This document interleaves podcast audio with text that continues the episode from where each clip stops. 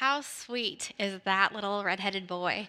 Uh, I have a story is what he said, and I am thankful to be here today to talk to you more about Story. Uh, if we have not met, my name is Amanda Hardeman, and I'm honored to serve on staff here at First Methodist Mansfield. Uh, like you've heard multiple times uh, through the video announcements and through your bulletin, we are starting a new series today called Story. Uh, and we have a resource for you, uh, actually multiple resources, uh, that you can find at f m c m dot org slash story.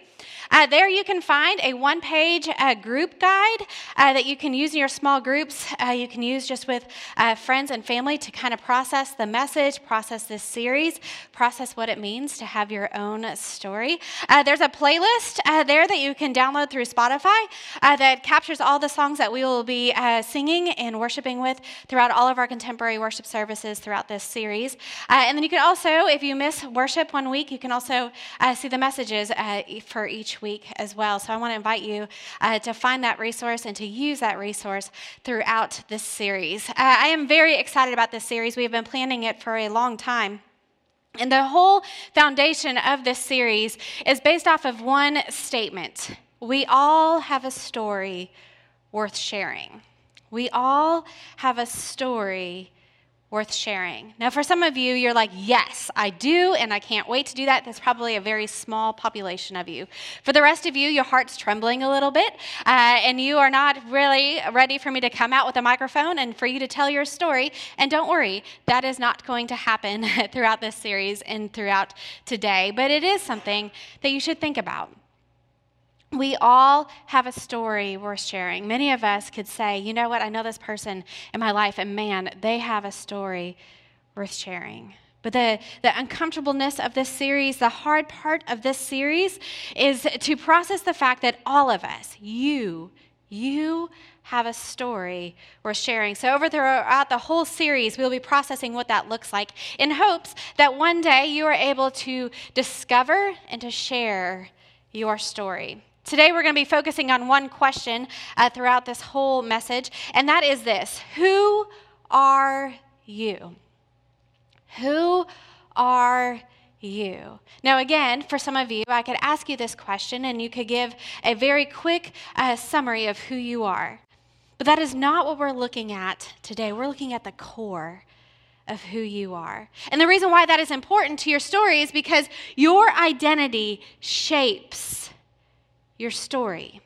Who you are, at the core of who you are, shapes your story. Now, being just a human being, if you had to show some forms of identification, many of us could do that right now. We could pull out our wallets and show our driver's license, our Costco card. Uh, lots of different things identify who we are. We have birth certificates. For those of you that are students out here, you have your student I D. You have things that say your name that identify who you are. But those are just forms of identification. They don't really get to deep on who you are. There are two life sti- uh, cycles, two life stages that really focus on finding out who you are. They're toddlers and teenagers. If you've ever had a toddler, you know that this is true, that they spend their whole time figuring out who they are. And they use words like mine, or they start really saying their name over and over again. That is mine, or this is who I am. They claim you as their parents, my mommy, my daddy, especially when people get closer to you. They work on their identity. They work on who they are. Then there are teenagers, right? And some of you are teenagers right now, and you're like, yes, amen. Maybe even those of you in your twenties, you're figuring out, who am I? What does this look like in my life? Who am I? Beyond this, who am I? But adults, we're guilty of not following through on that path. We stop at teenagers. We stop at, like, I'm just not gonna, not gonna ask anymore. I'm out in my life and going this way instead of really stopping and pausing and asking, who am I? Who are you? Who are you? Now, the easy answers, like I said, if I were to ask you right now, you would use those easy identifiers that we get lost in sometimes, right? So you would say, I'm a husband, or I'm a wife, I'm a mother, or I'm a father. I work here, and this is my profession. I'm a child, I'm a daughter, I'm a son, I'm an athlete. And those are really great things. Those are things that for me to say, I am a mother, and I am a wife, and I am a daughter, and I'm a sister, and I'm a proud employee here at First Methodist Mansfield. All of those things are great things that I am proud of, that make me who I am.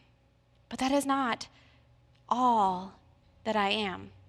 We don't stop there. Your story does not stop with the name tags that you may have or the labels that you place on yourselves and those things that maybe you get lost in. It's easy to get lost in the fact that you are a parent because for eighteen years and more, you are responsible for somebody that need you each and every day, each and every moment. And it's easy to get lost in the fact that I'm, I'm a mom. And that's why so many times people look for more out there. Things are really hot right now in society uh, to search deeper for who you are. The Enneagram. How many of y'all have done the Enneagram? Know your number?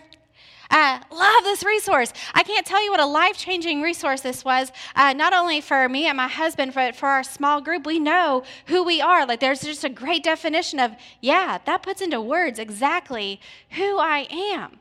And it's easy now to know who my husband is and to be like, yep, those put into words exactly who he is. Our small group, we do life together knowing, yep, that is who they are. But things don't stop there. We have lots of D N A tests, those ancestry dot com things where we want to know more about our heritage and, and everything that has happened before us. Genetically, who are we, right?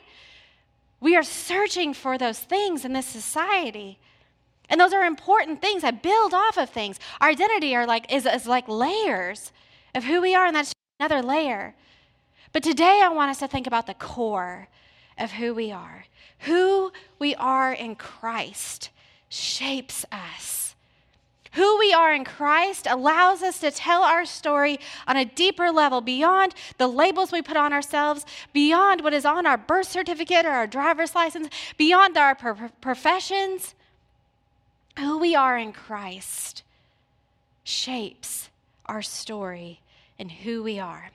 Uh, so I was in Walmart one day with my son, and we were um, just going down each and every aisle. I don't know why. Maybe we were bored. And we were going through, and he was like, I think I want a Bible. And I was like, oh, okay. And I was like, we'll go. We'll go get you a Bible. We'll go make this work, you know. And he's like, no, I want that one. And it was at Walmart. And I was like, this is like more of a Barnes and Noble kind of opportunity and not so much a Walmart opportunity. Uh, so we bypassed that. You can judge my parenting in a minute. Um, so we bypassed that opportunity for me getting him a Bible at Walmart. But I had this conversation with one of my coworkers and friends. And I was like, oh, I just need to find the right Bible for my son. He has lots of questions and, and wants to know all the things. And so uh, one day I came to my desk, and there was this beautiful, perfect Bible for my son sitting on my desk. It is the Jesus Storybook Bible. And if you don't know anything about this, come see me after worship. I'm telling you, get on Amazon. Uh, you can even do it right now. Get on Amazon, get this Bible. Even if you don't have children, it is beautiful the way that it talks and says uh, just the right thing. So uh, we started from the beginning, and we read it every night as much as we can. And the first couple pages explain what the Bible really is. And this is just an excerpt of what it says. The Bible isn't a book of rules or a book of heroes. The Bible, most of all, is a story. It's an adventure story about a young hero who comes from a far country to win back his lost treasure. It is a love story between about a brave prince who leaves his palace, his throne, everything to rescue the one he loves. It's the most wonderful of fairy tales that has come true in life. Then it goes on to say this. You see, the best thing about this story is it's true. There are lots of stories in the Bible, but all of the stories are telling one big story.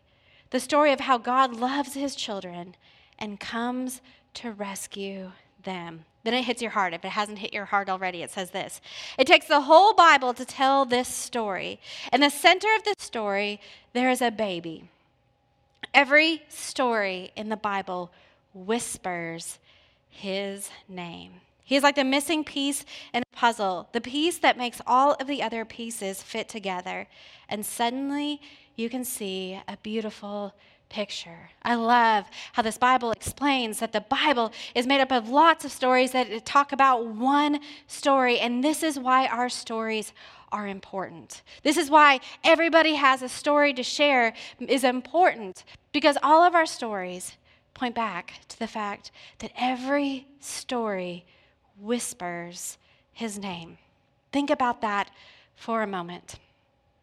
Every story whispers his name.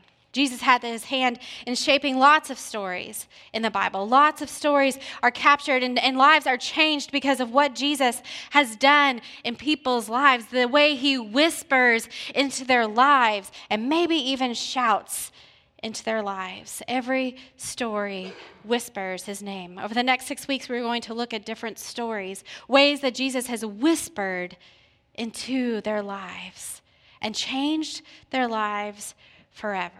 Today we're going to look at John three, and so I want to invite you uh, today to open up your Bibles to John three, John three, one through twenty-one.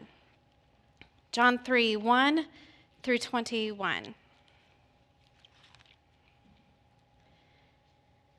It says this: "Now there was a Pharisee, a man named Nicodemus, who was a member of the Jewish ruling council." So we're seeing here at the very beginning, this is the story of Nicodemus. He has a name. That is who he is, his identifier, and also what he does. He is a member of the ruling Jewish ruling council. He came to Jesus at night and said, "Rabbi, we know that you are a teacher who has come from God, for no one could perform the signs you are doing if God were not with him." There's a lot in these two verses. So we know that this story is about Nicodemus, who was a ruler, a member of the Jewish ruling council, which is very, very high up and high standing. And he meets Jesus at night because it would be bad and against his character, and people would ask a lot of questions of why this highly educated man, and the Pharisees are against Jesus. They are against the teachings of Jesus. Why this Pharisee would be going to Jesus, seeking out information from Jesus. So Nicodemus decided to go at night. And the question that he says is, "Rabbi, we know that you are a teacher who has come For God, from God, for no one could perform the signs you are doing if God were not with him." Nicodemus says something bold and against all the things the Pharisees do not believe. He says, "You are the man of God, and these things would not happen if you were not the man of God." Then Jesus replied with this: "Very truly, I tell you, no one can see the kingdom of God unless they are born again." Now listen to this highly educated, high-ranking Jewish man says this: "How can someone be born when they are old?" Nicodemus asked. "Surely they can't enter a second time into their mother's womb to be born." That's gross. Jesus answered, "Very truly, I tell you, no one can enter the kingdom of God unless they are born of water and the Spirit. Flesh gives birth to flesh, but the Spirit gives birth to spirit. You should not be surprised at, at my saying, 'You must be born again.' The wind blows wherever it pleases. You hear its sound, but you cannot tell where it comes from or where it is going. So with everything, everyone born of the Spirit." And Nicodemus says this: "How can this be?" And Jesus replies, looking at this Jewish ruler, high-ranking official, and says this: "You are Israel's teacher," said Jesus, "and do you not understand these things? Very truly, I tell you, we speak of what we know, and we testify to what we have seen, but still you are people, you people do not accept your testimony. I have spoken to you of earthly things, and you do not believe. How then? How then will you believe if I speak of heavenly things?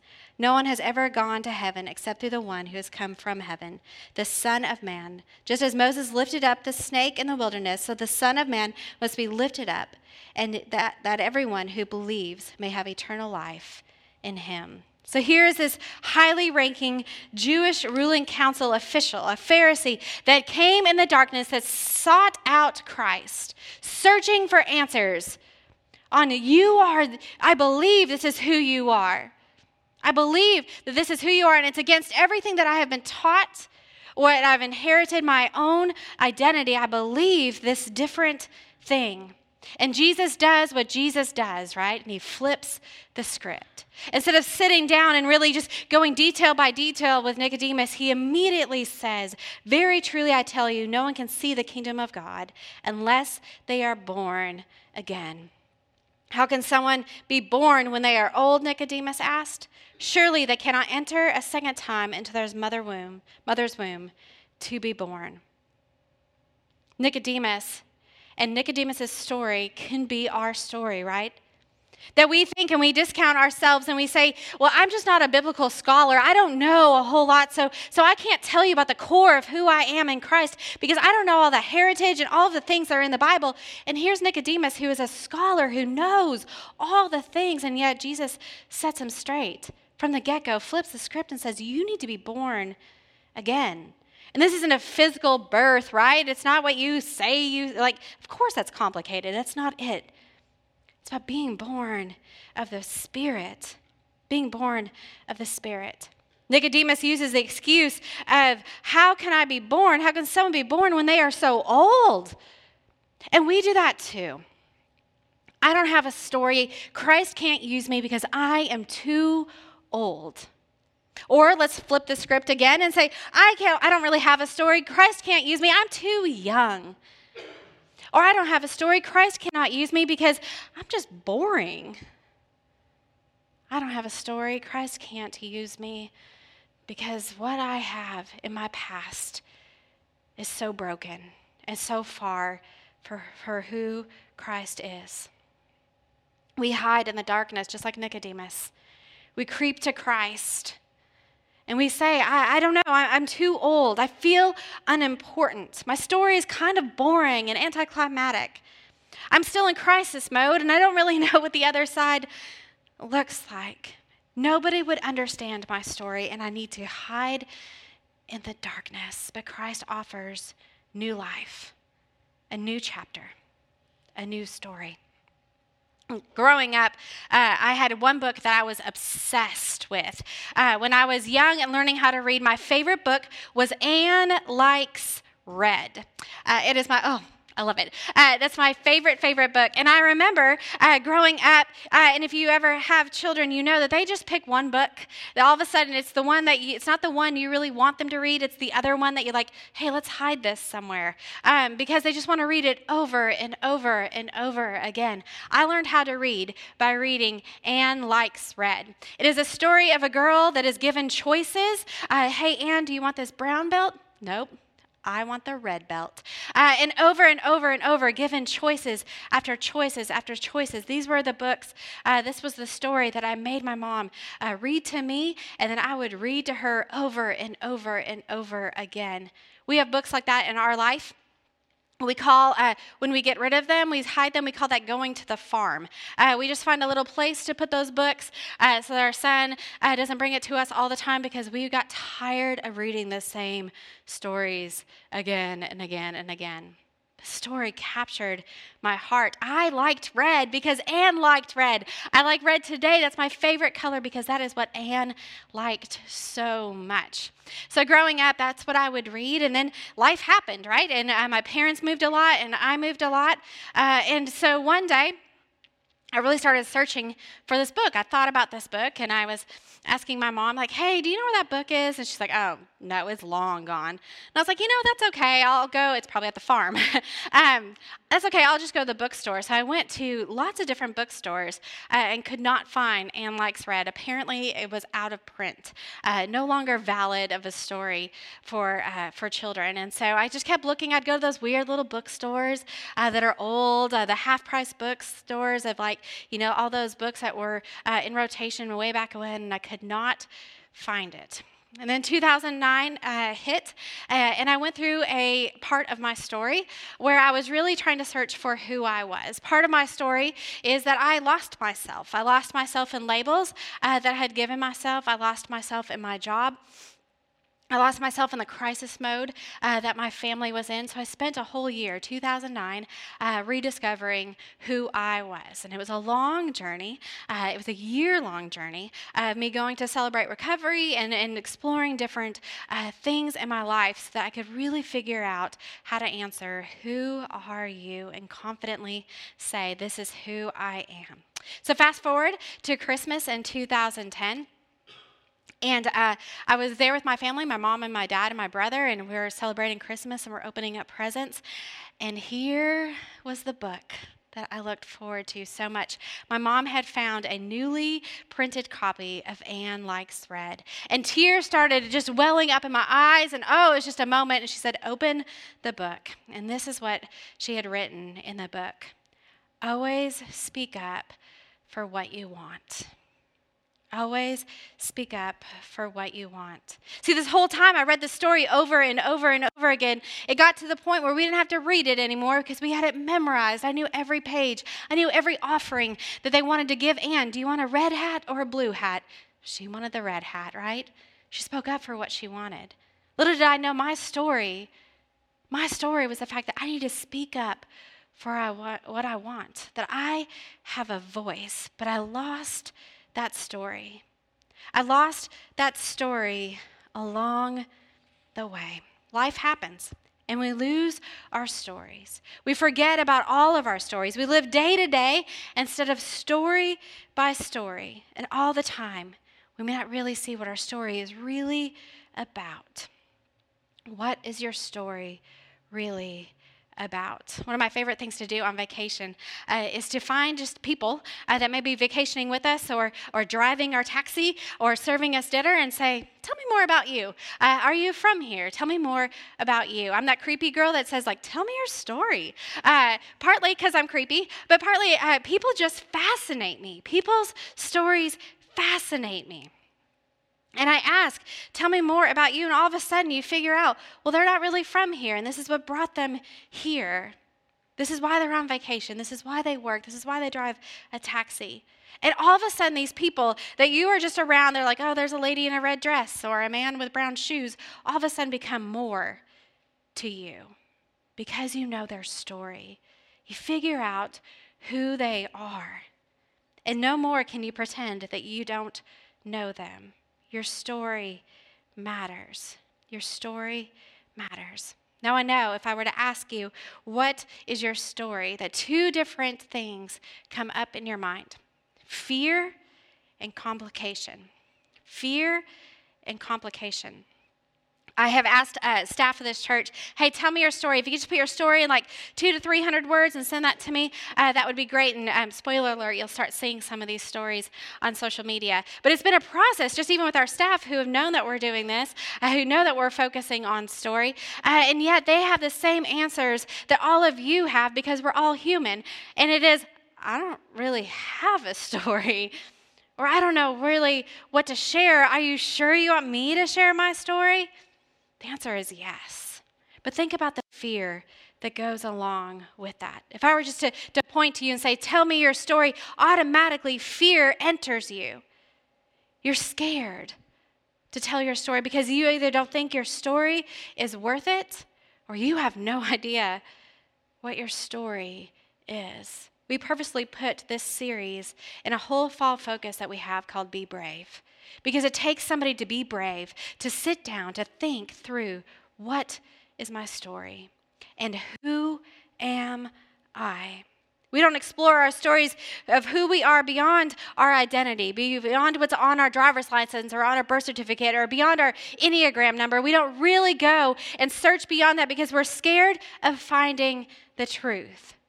We're scared of putting into truth the words and the things that we have done in our lives that are just part of our stories. So we slip in like Nicodemus, and we go on from there. But it's time for us, during this time of reflection, during this time of asking ourselves, who are we, to refuse to live in fear and instead to be brave. Refuse to live in fear and instead be brave.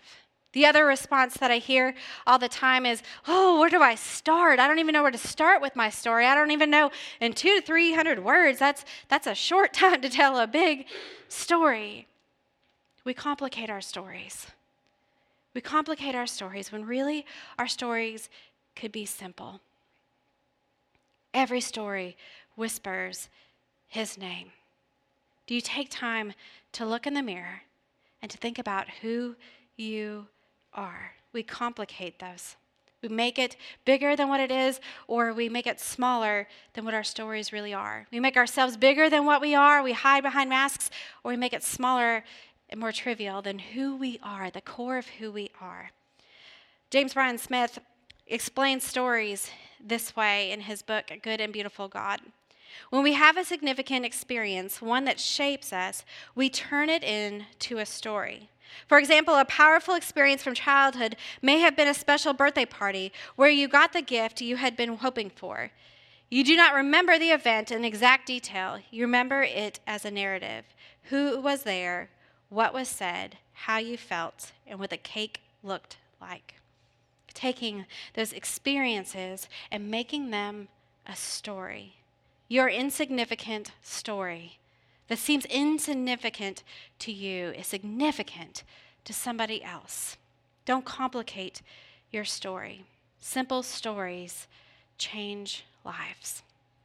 Simple stories change lives. You've heard somebody else talk about what has gone on in their life, and instantly your life has changed because you're like, your story is my story. Your story is my story, and God builds off of that because every story whispers his name. One of my favorite verses in in uh, John three that we have read is this, uh, verse number eleven. Very truly I tell you, we speak of what we know, and we testify to what we have seen, but still you people do not accept your testimony.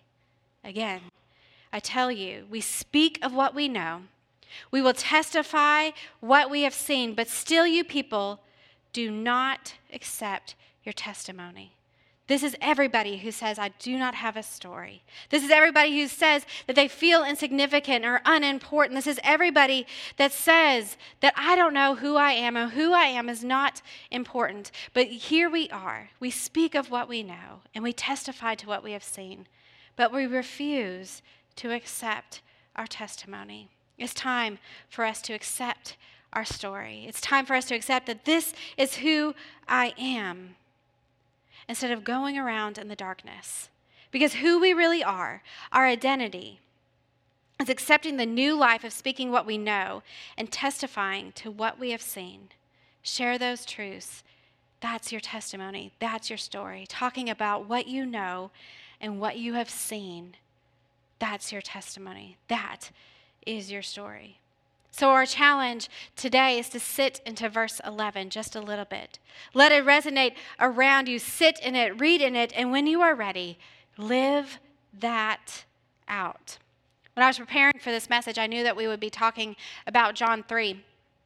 And I wanted to, and I'm just telling you uh, the truth, I wanted to skip all of what we read. I wanted to skip all of Nicodemus, and I wanted to go right to John three sixteen, uh, because that is an easy scripture to talk about, right? All of us know. When I say John three sixteen, you're like, I've seen that on a sign, and I've seen that on a poster, and I've seen that all around. We can talk about John three sixteen. But the great thing about John three sixteen is when you read further, you need to know Nicodemus' story first. That John three sixteen is part of Nicodemus's story. I never put those things together because I look at things verse by verse instead of picture by picture. Part of Nicodemus's story, part of the story of going in the darkness, seeking out Christ, looking for just these little answers and getting a whole new life, a whole new identity, is John three sixteen. Part of his story is this: for God so loved the world that he gave his one and only Son, that whoever believes in him shall not perish, but have eternal life. That means something different when you recognize that this comes right after a man who felt like he was too old to change, a man who would say, this is who I am, this is on my I D, this is on my birth certificate, this is my heritage. But the Lord said, no, you deserve to be born again. And until you're born again, you will never understand your full story. That every story whispers my name. Because God loved the world and he sent me. He sent me to whisper my name into your story as well. Who you are matters. Your identity shapes your story. Bit by bit, piece by piece. So sit in that. Think about that. Who are you? The thing about Nicodemus is, in, in John chapter three, we don't know anything else. We don't learn anything else. We don't know what happens after that point. It goes straight to, for God so loved the world that he gave his only son. And that's what I wish, that our lives would just be this beautiful bow, a beautiful package, and that is the end of my story. But we live life. We live life in a broken world. We live a life that, yes, every story whispers his name, but every story involves choices. Every story involves the fact that we know what we have seen and we know what we have heard and living out that testimony, but our stories are not over yet. Who you are is constantly evolving, the core of who Christ is calling you to be. Will you please pray with me? Father, I thank you so much for each and every person here, for the stories that they don't even know that they can tell, for the ways that you have worked in their lives and the ways that you will continue to whisper into their lives. Lord, I pray that you be with each and every one of them. Help them to look in the mirror and see themselves for who you see, knowing that they can be born again in a new life each and every day, and that you whisper into their lives, their stories, that they should be eager to share with others, because their story is our story and their story is your story. For your holy name we pray. Amen.